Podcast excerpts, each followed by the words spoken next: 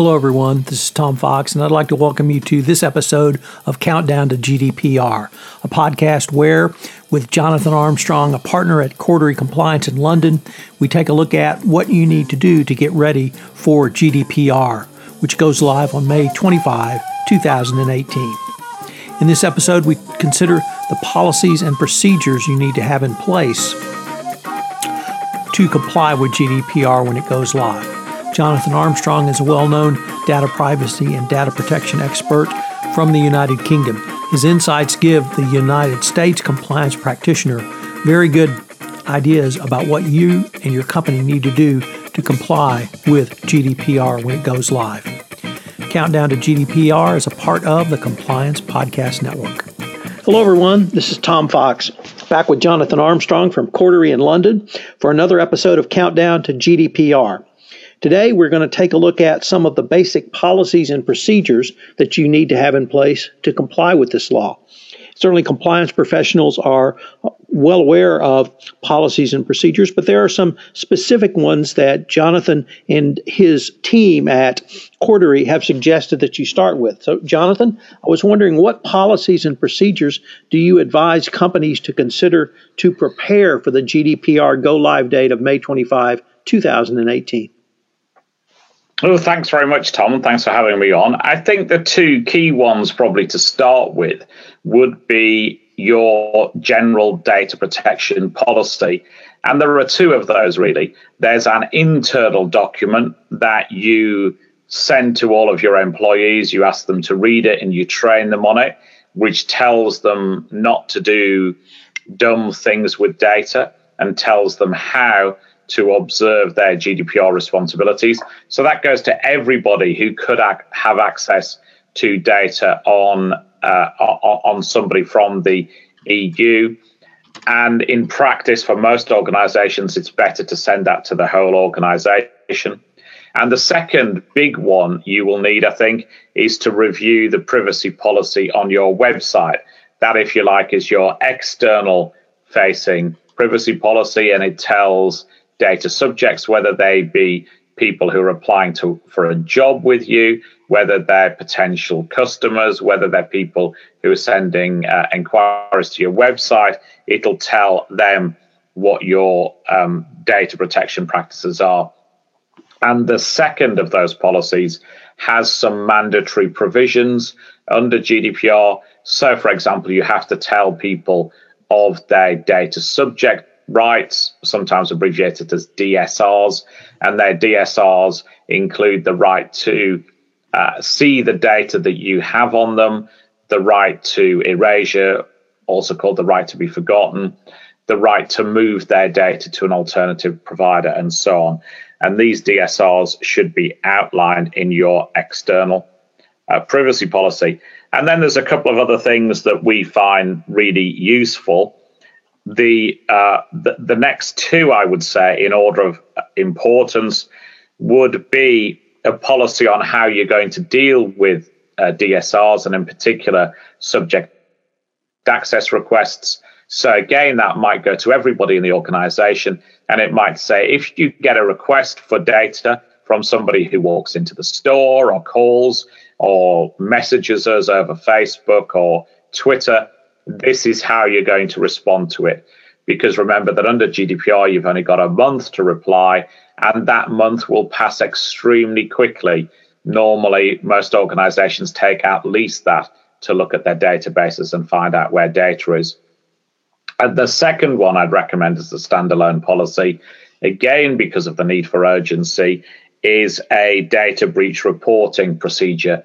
Now, the mistake that a lot of corporations make is having that process be too long or having IT or the information security guys write it.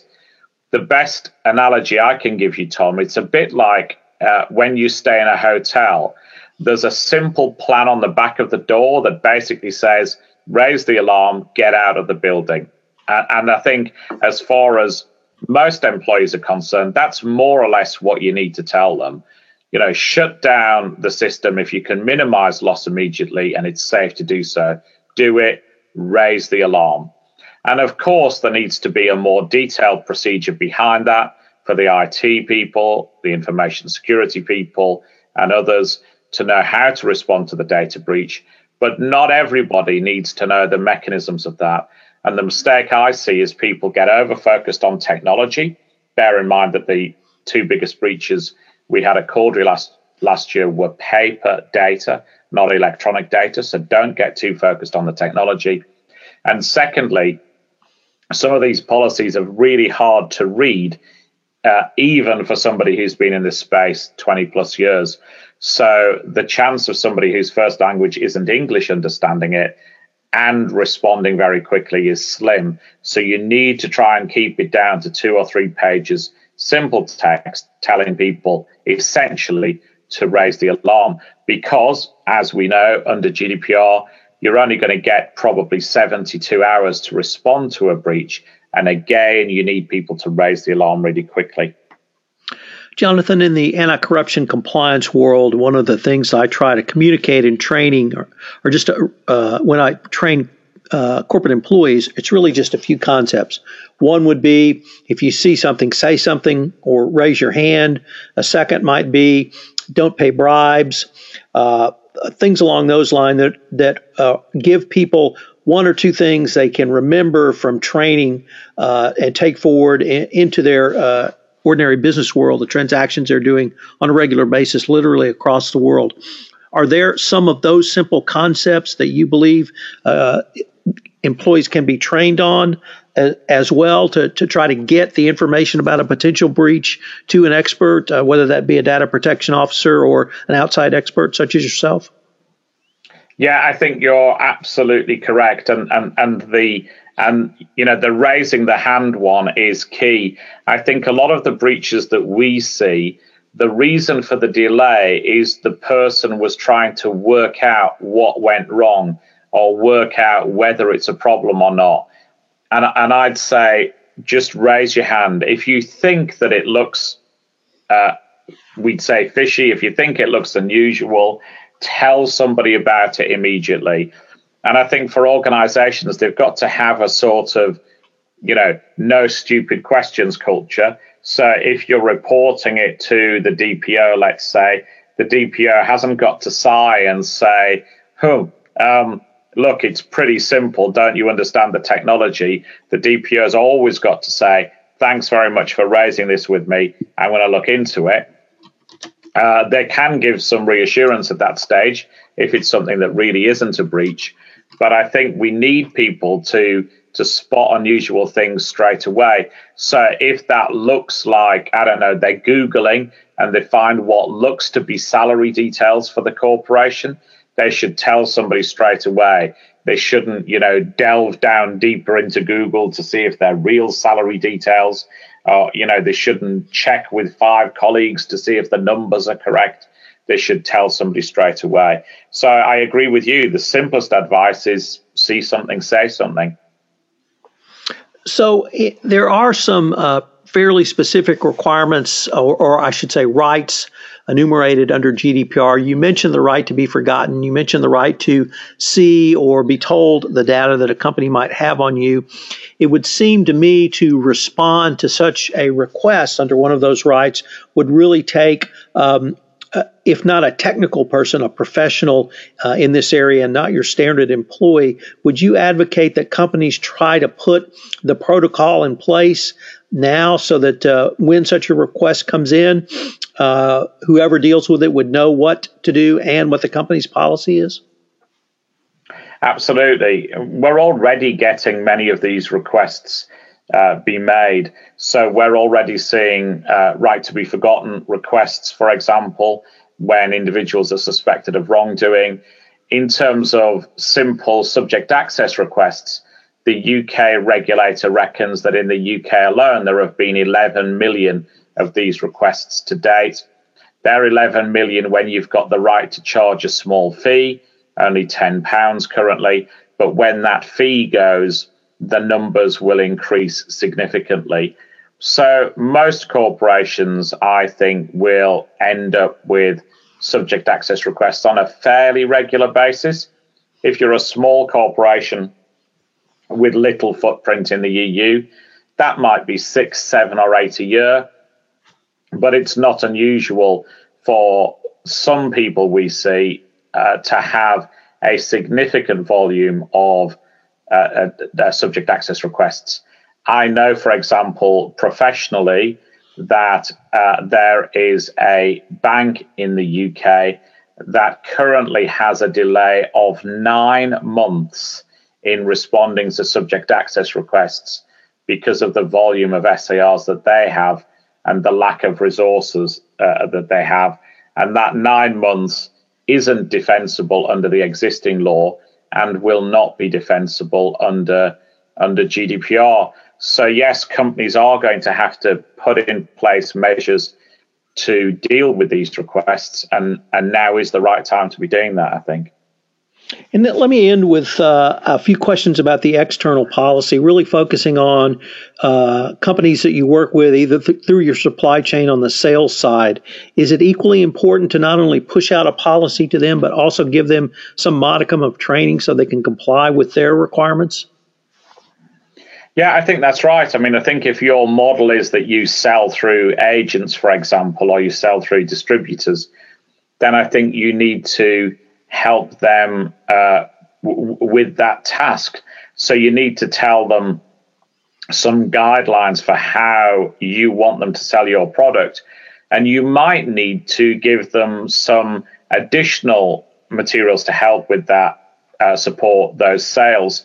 So, for example, if you've got a, a cloud based solution or something that's somewhat technical, it's likely to be a barrier to sales if you can't do a data protection impact assessment, or at least you can't help your customers do a DPIA.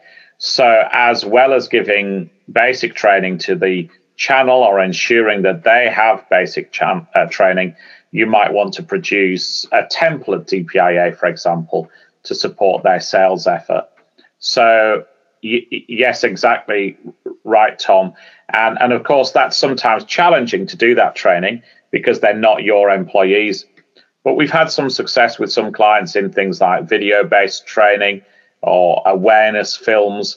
Um, if it's engaging, then you'll often find that uh, salespeople, for example, will watch that even if they're not forced to.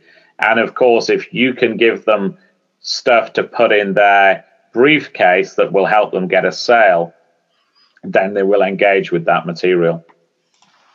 Well, Jonathan, this has been a great exploration of the policies and procedures uh, required to comply with GDPR as it goes live. Once again, I've been visiting with Jonathan Armstrong, partner at Cordery in London, the uh, one of uh, the leading experts in data privacy and data protection. For more information, I would suggest you check out the Cordery website because they have a fabulous resource called the GDPR Navigator, which provides a wealth of information for you to utilize in your data privacy compliance program. Also, Jonathan will be in Houston on April 10, 2018, to put on a three hour workshop on GDPR. The event will be held at the South Texas College of Law from 9 to 12 a.m. And you can find out more information by going to the Gerber, that's Greater Houston Business and Ethics Roundtable website. Jonathan, as always, thank you, and I look forward to learning more about our exploration of Countdown to GDPR. Hello, everyone. This is Tom Fox again. I'd like to thank you for listening to this episode of Countdown to GDPR. If you have listened to this podcast on iTunes, I would greatly appreciate it if you would rate our podcast, as would help get the word out about the only podcast which is giving you a countdown of things you can do to get ready for the GDPR go live date of May 25, 2018. If you have any questions for Jonathan, you can email Jonathan at jonathan.armstrong at corderycompliance.com. You can email me at tfox at tfoxlaw.com. I hope you've enjoyed this episode of Countdown to GDPR, and I hope you'll join us again where we explore additional steps that you can take as the compliance practitioner to prepare yourself for the GDPR go live date. Countdown to GDPR is a part of the Compliance Podcast Network.